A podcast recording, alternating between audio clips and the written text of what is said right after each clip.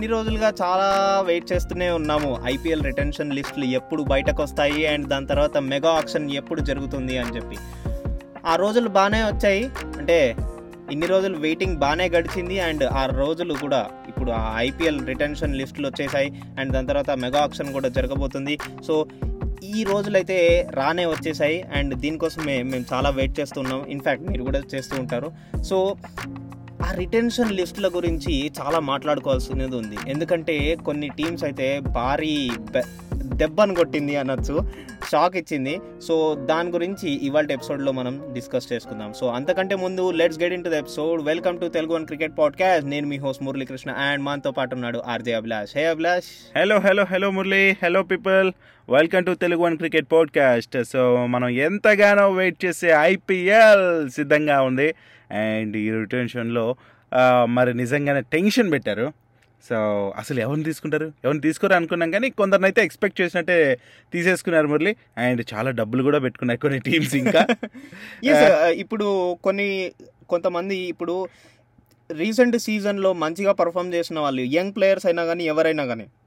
వాళ్ళ కోసం కొంచెం ఖర్చు పెడుతుంది. అండ్ వాళ్ళ రెమ్యూనరేషన్ అనేది పెంచింది. సో దీనివల్ల ఏమవుతుందంటే ఆ ప్లేయర్కి ఇంపార్టెన్స్ అనేది పెరుగుతుంది అండ్ కాన్ఫిడెన్స్ కూడా బిల్డ్ అవుతుంది.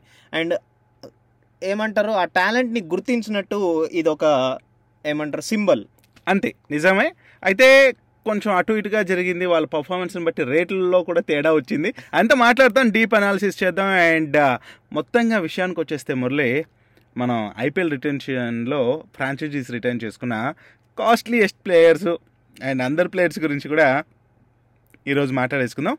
మరి అంతకంటే ముందు మనం Hmm. ఫస్ట్ రిటెన్షన్ గురించి మాట్లాడుకుందాం. ఏ ఏ టీమ్స్ రిటెన్షన్ చేసుకున్నాయి అనేది. So firstly coming to RCB Virat Kohli fifteen crores Maxwell eleven crore Mohammad Siraj seven crore so four మెంబర్స్లో ఒకరు ఓవర్సీస్ ప్లేయర్ ఉండొచ్చు. సో దాంట్లో నుంచి ఒక ఓవర్సీస్ ప్లేయర్ వచ్చేసరికి మ్యాక్స్వెల్ అండ్ మిగతా ఇద్దరిని రిటైన్ చేసుకున్నారు. అండ్ ఓన్లీ ముగ్గురినే రిటైన్ చేసుకున్నారు మన RCB and next coming to Mumbai Indians Rohit Sharma sixteen crore Jasprit Bumrah twelve crore and Suryakumar Yadav eight crore Pollard six crore. So ఇక్కడ హార్దిక్ పాండ్యా లేడు కృణాల్ పాండ్యా లేడు. And ఇంకో బాధాకరమైన విషయం ఏంటంటే మన Krunal Pandya all forms of క్రికెట్కి ఆల్ ఫార్మాట్స్ ఆఫ్ క్రికెట్కి రిటైర్మెంట్ కూడా ఇచ్చేసాడనమాట మంచి డెసిషన్ అనిపిస్తుంది నాకు ఎందుకు ఎందుకు అభిలాష్?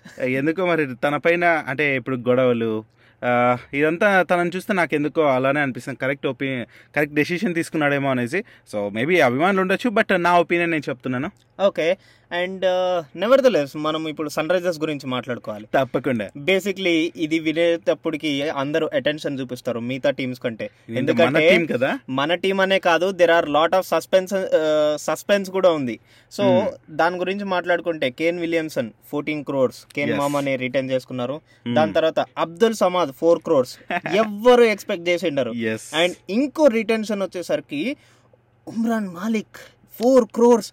Oh my god అసలు డేవిడ్ వార్నర్ లేడు. తర్వాత డేవిడ్ వార్నర్ అంటే తనే ఇంకా బయటకు వచ్చేస్తాను అని చెప్పాడు. తర్వాత రషీద్ ఖాన్ లేడు. అండ్. జానీ బేర్స్టో లేడు. అండ్ దాని తర్వాత జేసన్ రాయ్ మిచెల్ మార్ష్ వీళ్ళందరూ ఏమైపోయారు? ఎవ్వరు కూడా లేరు. అసలు ఇది ఎక్స్పెక్ట్ చేయలేదు. అంటే వీళ్ళ ప్లాన్ ఏంటి అంటే కొత్తగా రాబోతోంది ఆ టీం అనే ఒక ఊహ అన్నీ ఉన్నాయి. బట్ ఏం చేస్తుంది అనేది ఫైనల్గా టీం మొత్తం అయ్యాక తెలుస్తుంది. మరి మురళి ఇక్కడ ఎస్ఆర్హెచ్ గురించి కొన్ని విషయాలు చెప్పేయాలి నేను. తర్వాత మిగతా. టీంలకు వెళ్ళిపోదాం. అసలు రషీద్ వదులుకోవడానికి ఆ రషీద్ని తీసుకోలేదు కదా? అసలు ఏంటబ్బా అనేది చూస్తే నాకు అనిపించింది రషీద్ ఖాన్ ఇంత మంచి పర్ఫార్మర్ కదా అయినా కూడా వదులుకోవడానికి కొన్ని రీజన్స్ అయితే వాళ్ళు చెప్పారు. ఏంటంటే తను రిటైన్ చేసుకోకపోవడానికి తన బిహేవియరే కారణం అంటున్నారు. ఏంటంటే రిటెన్షన్లో తనకే ఫస్ట్ ప్రాధాన్యం ఇవ్వాలి. ఫస్ట్ ప్రిఫరెన్స్ తనకే ఇవ్వాలనేసి అన్నాడట. అండ్ చాలా పట్టుబట్టాడు. అందుకే ఫ్రాంచైజీ అంగీకరించలేదట. దీంతో విలియమ్సన్కు తొలి ప్రాధాన్యత ఇచ్చి రషీద్ను ఎస్ఆర్హెచ్ వదులుకుంది అనేసి తెలుస్తుంది. అండ్ ఇంకోటి ఏంటంటే వీళ్ళతో ఏదైతే అగ్రిమెంట్ ఉంటుందో ఉన్నా కూడా వేరే ఫ్రాంచైజీస్తో అతను ఆల్రెడీ యూనో కాంటాక్ట్లో ఉండటం సో అది కూడా చేశాడనేసి తెలుస్తుంది. సో దీంతో వీళ్ళు ఆల్రెడీ ఐపీఎల్ పాలక మండలి ఏదైతే ఉంటుందో వాళ్ళకి రిపోర్ట్ కూడా చేసినట్టు తెలుస్తుంది. ఇదే కానీ నిజమైందంటే మరి రషీద్ ఖాన్ ఒక ఏడాది పాటు ఐపీఎల్కి దూరంగా కూడా ఉండాల్సి ఉంటుంది. ఎస్ మరి ఇదంతా అయితే అలా జరుగుతోంది. మరి ఈ ఇంత మంచి పర్ఫార్మర్ కదా తను అసలు చెప్పాలంటే డెబ్బై ఆరు మ్యాచ్ల్లో తొంభై మూడు వికెట్లు తీశాడు. అండ్ ఇక సిక్స్ పాయింట్ త్రీ త్రీ ఎకానమీతో బౌలింగ్ చేసిన ఇట్లాంటి బౌలర్ మరి ఎంతటి పవర్ఫుల్ బ్యాట్స్మెన్ అయినా సరే వన్గిన్ చేశాడు Yes. అలాంటి త వాన్ని అలాంటి తనని మరి బయట పెట్టారా అంటే ఏంటబ్బా ఏంటబ్బా అనుకున్నాను. మరి రీజన్ చెప్పాను కదా అదే అంట. ఆ, చూద్దాం ఇంకా ఏమవుతుందో మరి వార్నర్ విషయంలో కూడా ఇలాంటిదే మనం విన్నాము. బట్ ఆ, మొత్తంగా వదులుకున్నారు బట్ తన గురించి కొత్త ఏదైతే అహ్మదాబాద్ టీం వస్తుందో సో అహ్మదాబాద్ టీం అయితే తీసుకుంటుంది వార్నర్ని అనేసి ఒక టాక్ ఉంది. మరి చూడాలి. అండ్ ఇప్పుడు రషీద్ ఖాన్ గురించి మీరు ఏదైతే మాట్లాడారో సో సేమ్ విషయం అభిలాష్. మన కేఎల్ రాహుల్ విషయంలో కూడా అయింది. సో వాళ్ళని కూడా కేఎల్ రాహుల్ని కూడా కొత్త టీం అప్రోచ్ అవ్వడం జరిగింది. Hmm. అండ్ అది ఎంత తర్వాత విషయం మాట్లాడదాం. అంతకంటే ముందు continuing with teams retention list Rajasthan Royals వచ్చేసరికి Sanju Samson fourteen crores George Buttler ten crores Yashasvi Jaiswal four crores అసలు ఎక్స్పెక్ట్ చేశారా? Oh. జైస్వాల్ ఉంటాడని చెప్పి? అదే కదా. ఎస్ అండ్ దాని తర్వాత కోల్కతా నైట్ రైడర్స్ వచ్చేసరికి రసల్ ట్వెల్వ్ క్రోర్స్ నేను ఎక్స్పెక్ట్ చేశాను. వరుణ్ చక్రవర్తి ఎయిట్ క్రోర్స్ అండ్ వెంకటేష్ అయ్యర్ చూసారా? అటు ఇండియా ఇటు మళ్ళీ తర్వాత retention list. Eight crores of Venkatesh Iyer కూడా. వెంకటేశ్వర్కి ఆ వర్త్ అంత పెట్టడం కూడా వర్త్ అనిపిస్తుంది నాకు. ఆల్రౌండర్గా పర్ఫామ్ చేస్తున్నాడు. అండ్ తన ఏంటి తన ఎంత వాల్యుబుల్ ప్లేయర్ మనకి ఫ్రాంచైజీ వాళ్ళు కల్లారా చూపిస్తున్నారు. అండ్ మనకు కూడా తెలిసిందే ఆ వర్త్ ఉన్న ప్లేయర్ అని. ఎస్ అండ్ సునీల్ నరేన్ వచ్చేసరికి సిక్స్ క్రోర్స్ ఎస్ అండ్ దాని తర్వాత మయాంక్ అగర్వాల్ వచ్చేసరికి twelve crores for Punjab Kings కదా? అండ్ హర్షదీప్ సింగ్ వచ్చేసరికి ఫోర్ క్రోర్స్. సో వీళ్ళిద్దరు కూడా యా పంజాబ్ కింగ్స్ ఇద్దరినే తీసుకుంది. సో ఇద్దరిని కూడా వాళ్ళనే తీసుకుంది. మయాంక్ అగర్వాల్ మరి టెస్ట్లో అయితే ఈ విధంగా రాణిస్తున్నప్పటికీ మరి ఐపీఎల్లో తన మార్క్ ఉంది కాబట్టి హర్షదీప్ సింగ్దే నాకు కొంచెం ఏంటి హర్షదీప్ సింగ్ తక్కువ మ్యాచెస్ ఆడాడు బట్ అందులోనూ పర్ఫార్మెన్స్ ఓకే కానీ ఎందుకు అనేసి అనిపించింది. బట్ ఏమో వాళ్ళకున్న నమ్మకం అది. అండ్ ఇక నెక్స్ట్ ఏం చెప్తావు మురళి? మన సిఎస్కే గురించా ఎస్ నెక్స్ట్ కమింగ్ వచ్చేసరికి సిఎస్కే అన్నమాట. దాంట్లో MS Dhoni twelve crores second preference ఇచ్చారు. అండ్ దాని తర్వాత జడేజాకి sixteen crores it is because. ఏంటంటే మహేంద్ర సింగ్ ధోని అంట సో తన రెమ్యూనరేషన్ తగ్గించడానికి ఒప్పుకున్నాడు. సో దట్ యంగ్ ప్లేయర్స్కి అండ్ మిగతా ప్లేయర్స్కి కూడా ఈక్వల్ ఇంపార్టెన్స్ అంటే తనకంటే కొంచెం ఎక్కువ ఇంపార్టెన్స్ వచ్చేలాగా చూసుకున్నాడు. So Hmm. దానికోసము ఇలా వదులుకున్నాడు జడేజా వచ్చేసరికి sixteen. Crore Mahendra Singh Dhoni twelve crore and Moeen Ali eight crores Ruturaj Gaikwad six crores అన్నమాట. ఎస్ అండ్ దాని తర్వాత ప్లేయర్స్ వీళ్ళు. కాబట్టి వీళ్ళకి పెట్టిన ప్రాబ్లమే లేదు. Okay next next coming to Delhi capitals అన్నమాట. దాంట్లో నాకు బాధాకరమైన విషయం ఏదన్నా ఉంది అంటే కనుక శ్రేయస్ అయ్యర్ని సెలెక్ట్ చేసుకోకపోవడం. సో ఫస్ట్లీ లిస్ట్ చెప్ప చెప్పుకుంటే కనుక Rishabh Pant sixteen crore Axar Patel nine crore Prithvi Shaw seven point five crore and Anrich Nokia six. Point five crore yeah so Nortje కూడా సిక్స్ పాయింట్ ఫైవ్ క్రోర్స్ పెట్టారు కదా. ఒక ఫారినర్ని కూడా వాళ్ళు రిటర్న్ చేసుకున్నారు మురళి. నాకు అర్థం కాదు ఏంటంటే మరి శ్రేష్ అయ్యర్ అసలు ఆడుతున్నాడు పర్ఫార్మెన్స్ కనిపిస్తుంది అయినా కూడా తను ఎందుకు రిటర్న్ చేసుకోలేదు? మేబీ తను తను కానీ నిజంగా చెప్తున్నా బెంగళూరుకో లేదంటే కొత్త ఫ్రాంచైజీకి వెళ్తే మాత్రం చాలా హెల్ప్ అవుతుంది ఆ టీంకి ఎస్ అండ్ చూద్దాము. ఇప్పుడు కొత్త టీమ్స్కి వెళ్తే కనుక ప్లేయర్స్కి ఒక ఎనర్జీ అనేది మారుతుంది ప్లస్ లైక్. ఇప్పుడు సిఎస్కే విషయంలో చూసుకుంటే కనుక సురేష్ రైనా కూడా లేడు. సో ఎప్పుడు మనం ఇన్నేళ్ళుగా ఎంఎస్ ధోనిని సురేష్ రైనాని ఇద్దరిని ఒకటే టీంలో అన్న తమ్ముల్లాగా చూసాము. బట్ ఇప్పుడు విడిపోయి చూడాల్సి వస్తుంది. అండ్ ఆఫ్ కోర్స్ మధ్యలో మనం చూసాం Gujarat lions and rising Pune super giants. ఇందుకి వాళ్ళు డిస్ట్రిబ్యూట్ అయ్యారనమాట సో ఇదంతా ఒక ఎత్తు మురళి. మరి ఇంకా ఒక్కొక్క టీంలో చూసుకుంటే సిఎస్కేలో ఫోర్ ప్లేయర్స్ని తీసుకుంటే ఒకరు ఓవర్సీస్ ప్లేయర్ ఉన్నారు. అండ్ uh, ఇంకా రిమైనింగ్ ఫార్టీ ఎయిట్ క్రోర్స్ మాత్రమే వాళ్ళ దగ్గర ఉంది. ఇంకా ఢిల్లీ క్యాపిటల్స్ విషయానికి వస్తే ఫోర్ ప్లేయర్స్ని తీసుకుంటే ఒకరు ఓవర్సీస్ ప్లేయర్ ఉన్నారు. ఇంకా forty seven and half crore మాత్రమే ఉంది. కేకేఆర్ ఫోర్ ప్లేయర్స్ని తీసుకుంటే ఇద్దరు ఓవర్సీస్ ప్లేయర్స్ ఉన్నారు అందులో. అండ్ ఇంకా ఫార్టీ ఎయిట్ క్రోర్స్ వాళ్ళ దగ్గర మిగిలింది.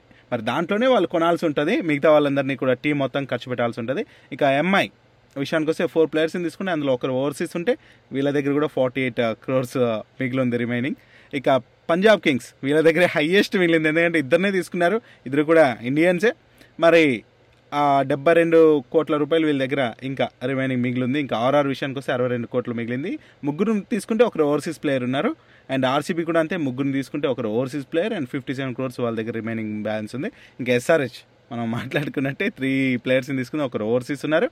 సిక్స్టీ ఎయిట్ క్రో క్రోర్స్ మరి రిమైనింగ్ బ్యాలెన్స్ ఉంది. అయితే ఈ తమతో ఎవరినైతే అంటిపెట్టుకుందో మన అందరికీ తెలిసిపోయింది ఏ టీమ్స్ మరి ఈ ఓవరాల్ రిటెన్షన్లో మనం చూసుకుంటే రోహిత్ రవీంద్ర జడేజా రిషబ్ పంత్లకు ఒక్కొక్కరికి పదహారు కోట్ల రూపాయలు ఇచ్చి మరి దక్కించుకునే టీమ్స్. మరి వేలానికి ముందు కొత్త టీంలైన అహ్మదాబాద్ అండ్ లక్నో నలుగురు ప్లేయర్ చొప్పున తీసుకునే వెసులుబాటు ఉంది. మరి ఆ తర్వాత మొత్తం పది జట్లకు మెగా వేలం అయితే జరుగుతుంది మురళి. సో వేలం తేదీ పైన బీసీసీ అయితే ఇంకా క్లారిటీ ఇవ్వలేదు. అది కానీ వచ్చిందంటే నెక్స్ట్ ఏంటనేది మనకు తెలిసిపోతుంది. బట్ డేట్ అయితే రానే వచ్చేసింది తొందరగానే వచ్చేసింది కదా. మనం ఎక్స్పెక్ట్ కూడా చేయలేదు ఇంత తొందరగా వచ్చేస్తుంది అని చెప్పి. ఎందుకంటే మనం మ్యాచ్లో బిజీలో ఉన్నాం కదా. సో అలా అలా ఆ ఇంట్రెస్ట్తో కలిపి మనకి ఈ వెయిటింగ్ తప్పింది. అండ్ దాని తర్వాత మనకి ఇట్లా ఐపీఎల్ కూడా వచ్చేసింది. అండ్ ఇంకోటి ఇంపార్టెంట్ విషయం ఏంటంటే మన టీం ఇండియా మాత్రం వాళ్ళు చాలా పాజిటివ్ ఎండ్లో ఉన్నారు అభిలాష్. టెస్ట్ మ్యాచెస్ గురించి మాట్లాడుకుంటే India versus New Zealand. Even David Warner కూడా చెప్పాడు దట్ అసలు సూపర్ మ్యాచ్ అది. ఐదు రోజులు ఆడిన తర్వాత కూడా it was a draw match అంటే so how interesting it was అంటే ఎంత టఫ్ ఫైట్ అనేది రెండు చివరి బాల్. వరకు చూసాం. అండ్ తర్వాత కూడా ఇంకా ఆడిస్తారు. ఇంకా ఒక ఓవర్ ఆడిస్తారు. ఇంకా నాలుగు బాల్ ఇస్తారని కూడా వెయిట్ చేసాం. సో చివరి వరకు నేనైతే టెస్ట్ మ్యాచ్ ఇంత ఎంజాయ్ చేసింది ఇదే. నిజంగా చెప్తున్నా. బట్ ఓడిపోయారనే అదే మ్యాచ్ అయితే కోల్పోయామనే బాధ ఉంది. ఎందుకంటే చేతులారా అది డ్రా కాదు మనం విన్ అవ్వాల్సింది కాబట్టి. అదంతా ఓకే. మరి నెక్స్ట్ మ్యాచ్లో కోహ్లీ గురించి వస్తాడు అండ్ తర్వాత ఏమేమి అవుతుంది అనేసి మనం లాస్ట్ ఎపిసోడ్లోనే మాట్లాడాం. మరి సెకండ్ టెస్ట్ మ్యాచ్ గురించి కొన్ని విషయాలు చెప్పాలనుకున్నాం మురళి. ఓకే ఈ ఇండియాతో టీమిండియాతో న్యూజిలాండ్ రెండో టెస్ట్కి సిద్ధం అవుతుంది అండ్ లిమిటెడ్గానే మన ఫ్యాన్స్ అయితే అనౌన్స్ చేస్తారంట. ఎందుకంటే వాంకడే స్టేడియంలో. ఇది అక్కడే జరుగుతుంది కాబట్టి ముంబై క్రికెట్ అసోసియేషన్ ఈ విషయాన్ని తెలిపింది. ట్వంటీ ఫైవ్ పర్సెంట్ మెంబర్స్ని మాత్రమే అలౌ చేస్తున్నారు ఈసారి అండ్ ఈ గ్రౌండ్లో uh, ముప్పై మూడు వేల సామర్థ్యం ఉన్న వాంకడి సామర్థ్యంలో ఇరవై ఐదు శాతం మందికి అనుమతిస్తారు కాబట్టి మరి బికాజ్ మనందరికీ తెలిసిందే కోవిడ్ ఆల్రెడీ అమిక్రాన్ ఎఫెక్ట్ వల్ల ఇలా జరుగుతోంది. మరి ఓవరాల్గా మనం చూసుకుంటే డిసెంబర్ మూడు నుంచి ఈ రెండో టెస్ట్ అయితే స్టార్ట్ కాబోతుంది. మరి దీని గురించి కూడా మురళి మనం తప్పకుండా? మాట్లాడుకోవాల్సిందే. ఎందుకంటే ఈ టెస్ట్ మ్యాచ్లు మనకు ఉండేవి రెండే అభిలాష్. న్యూజిలాండ్తో. ఎస్ బైలాటరల్ అగ్రిమెంట్ ప్రకారం ఓన్లీ టూ ఏ పెట్టుకున్నాము. సో బేసికలీ ఇప్పుడు New Zealand series test match series మనం గెలవాలంటే ఖచ్చితంగా ఇది గెలవాల్సిందే. ఒకవేళ కనుక డ్రా అయినా పర్లేదు బట్ ఓడిపోకూడదు. సో బేసికలీ ఇక్కడ టీం అయితే చాలా హై ఉన్నారు. And thing is Virat Kohli ఎవరిని రిప్లేస్ చేస్తాడు అన్న విషయం. సో అదైతే ఇప్పుడు ప్రస్తుతానికి నేనైతే గెస్ట్ చేయలేను నేను ఆల్రెడీ లాస్ట్ ఎపిసోడ్లోనే చెప్పాను. ప్రాబిలిటీస్ ఏంటి? ఎస్ ఎవరిని రీప్లేస్ చేస్తే బెటర్ అని చెప్పి. అండ్ దాని తర్వాత మన థర్డ్న ఈ మ్యాచ్ స్టార్ట్. అవబోతుంది. సో మనము ఇంకా వెయిట్ చేయాల్సిన పని లేదు. పిచ్ గురించి ఆల్రెడీ లాస్ట్ ఎపిసోడ్లో మనం మాట్లాడుకున్నాం. సో ఒకవేళ కనుక మీరు మిస్ అయింటే వెంటనే లాస్ట్ ఎపిసోడ్లోకి వెళ్ళిపోండి. వెళ్ళిపోండి వినండి. ఎంజాయ్ చేయండి. అండ్ మనము ఇంకా మాట్లాడుకోవాల్సిన విషయాలు చాలా ఉన్నాయి. సో బేసికల్లీ అభిలాష్ ఇంకో విషయం తీసుకొచ్చాడంట చూద్దాం. యా మురళి. యాక్చువల్గా ఇది ఏంటంటే మనం వరల్డ్ టెస్ట్ ఛాంపియన్షిప్ గురించి చూసుకోవాలి. ఇది ట్వంటీ వన్ ట్వంటీ త్రీ మధ్యలో జరిగే మ్యాచెస్ గురించి ఒక విషయం అనమాట నాకు కంటపడింది ఏంటంటే ఈ వరల్డ్ టెస్ట్ ఛాంపియన్షిప్ రేస్ ఏదైతే ఉంటుందో సో దీంట్లో భారత్ను పాకిస్తాన్ ఆక్రమించేసింది అంటే ఐ మీన్ అధిగమించేసింది మురళి. ఎట్లా అంటే బంగ్లాదేశ్ పైన టెస్ట్ మ్యాచ్ గెలిచిన తర్వాత వరల్డ్ డబ్ల్యూటీసీలో మరి ఆ పాయింట్స్ టేబుల్ అయితే పాకిస్తాన్ రెండో ప్లేస్కి వెళ్ళిపోయింది. మరి కాన్పూర్లో న్యూజిలాండ్ మ్యాచ్ ఏదైతే మన వాళ్ళు ఫస్ట్ టెస్ట్ మ్యాచ్ ఆడారో దాంతో డ్రా చేసుకున్నందుకు థర్డ్ ప్లేస్లో మన భారత్ ఉండిపోవాల్సి వచ్చింది. మరి పడిపోయిందని చెప్పాలి. థర్డ్ ప్లేస్కి పడిపోయింది. మరి టాప్ ప్లేస్లో అయితే శ్రీలంక ఉంది. సో న్యూజిలాండ్ అయితే ఫిఫ్త్ ప్లేస్లో ఉంది ఇంగ్లాండ్ అయితే సిక్స్త్ ప్లేస్లో ఉంది. మరి ఇది కూడా మనకి ఇంపార్టెంటే ఏంటంటే వరల్డ్ టెస్ట్ ఛాంపియన్షిప్ ఎంత ముఖ్యమో మనం చూసాము. అండ్ ఎన్నో ఎపిసోడ్లో వాటి గురించి కూడా మాట్లాడాం. అండ్ దీనిపైన ఇంకా ఈ టెస్ట్ మ్యాచ్ డ్రా అయ్యాక ఇంకా మన కొందరు ఉంటారు కదా సో కామెంట్స్ అవి ఇవి చేశారు. అంతా మనం వినాల్సిన పని లేదనిపించింది మురళి. ఇప్పుడు జరిగే దాని గురించి ఎక్కువ మాట్లాడుకోవాలి కాబట్టి ఇంకా నాకు శ్రేయస్ అయ్యారు మాత్రం నెక్స్ట్ మ్యాచ్లో ఉండాలి ఉండాలని మాత్రం అయితే గట్టిగా అనుకుంటున్నా. అభిలాష్ శ్రేయస్ అయ్యర్ ఉండాలి అజింక్య రహానే ఉండాలి విరాట్ కోహ్లీ ఉండాలి అంటే కనుక ఏకైక ఆప్షన్ మయాంక్ అగర్వాల్ వెళ్ళిపోవాలి. లేకపోతే. ఇంకా పుజారాని రిప్లేస్ చేయాలి. పుజారాని అయితే టెస్ట్ మ్యాచ్లో రిప్లేస్ చేసే ప్రసక్తే లేదు. ఉండదు. So only option is Mayank Agarwal or. Shubman Gill. నా తెలిసినంత వరకు అయితే మయాంక్ అగర్వాలే అవుతాడు. ఎందుకంటే ఆ, Shubman Gill also performing well yes yes agreed Murali ఏంటంటే ఒక్క సెకండ్ ఇన్నింగ్స్లో ఒకటి తను త్వరగా అవుట్ అయ్యాడు కానీ బట్ తన నుంచి దాని నుంచి తను నేర్చుకొని నెక్స్ట్ మ్యాచ్కి ప్రిపేర్ అవుతాడు. అండ్ చూద్దాం కోహ్లీ ఒపీనియన్స్ ఏముంటాయో. అండ్ ఇంకొక అప్డేట్ ఏంటంటే నువ్వు లాస్ట్ ఎపిసోడ్లో చెప్పినట్టున్నావు. అదేంటంటే కొత్త వేరియంట్ వల్ల మరి షెడ్యూల్ ప్రకారమే ఎస్ సౌత్ ఆఫ్రికాతో ఏదైతే సిరీస్ ఉందో ఇండియాకి సో అది ఏమన్నా అటు ఇటు అవుతుందా ఆపేస్తారా ఏంటి అనుకున్నాం. బట్ అదేం లేదండి సో మన ఇండియన్ జట్టు సౌత్ ఆఫ్రికాలో అయితే వెళ్తుంది అక్కడ పర్యటిస్తుంది. ఈ న్యూజిలాండ్ టెస్ట్ సిరీస్ ముగిసిన వెంటనే మరి టీమిండియా డిసెంబర్ ఎనిమిది లేదా తొమ్మిదిన జోహన్స్బర్గ్ వెళ్ళి సఫారీలతో మూడు టెస్టులు మూడు వన్డేలు నాలుగు టీ ట్వంటీల్లో తలపడుతుంది. మరి ఎందుకు వెళ్తారు? ఇంత ఇట్లాంటి సిచ్యువేషన్ అక్కడ దక్షిణాఫ్రికాలో నెలకొంది కదా. ఎందుకంటే సో అక్కడ ఏంటంటే వాళ్ళ దక్షిణాఫ్రికా విదేశాంగ శాఖ అయితే చాలా పవర్ఫుల్ అండ్ చాలా సురక్షితమైన బయోబబుల్ అయితే మేము కల్పిస్తాము. సో కాబట్టి తప్పకుండా మీరు రావాలి అనేసి అయితే కోరుకుంటుంది. అండ్ ఓవరాల్గా ఏంటంటే బీసీసీఐ మాత్రం చివరిలో ఒక మాట అయితే అనింది. మరి ఇది ఇండియన్ గవర్నమెంట్ నిర్ణయానికి కట్టుబడి ఉంటాం. సో వాళ్ళు ఓకే అంటే మాత్రం మేము వచ్చేయడానికి సిద్ధంగా ఉన్నాం అనేసి. మరి ఏమవుతుందో చూద్దాం. మరి ఆ సిరీస్ ఉంటే కూడా దాని గురించి కూడా మనం ఎన్నో విషయాలు మాట్లాడుకుంటూ ఈ పోడ్కాస్ట్ని అలా అలా అలా ముందుకు తీసుకెళ్ళిపోతాం సో ఇదనమాట ఈ డిసెంబర్లో ఫస్ట్ ఎపిసోడ్ మరి ఎంజాయ్ చేస్తారని ఆశిస్తూ సెలవు. నమస్తే. Bye bye this is Abhilash signing off yes మేము రికార్డ్ చేస్తున్న టైం వచ్చేసరికి five fifty three PM Wednesday first December అనమాట అందుకనే డిసెంబర్ యొక్క ఫస్ట్ ఎపిసోడ్ అంటున్నాము. సో ఇది మీకు ఎలా రిసీవ్ చేసుకుంటారో అది మీ ఇష్టం.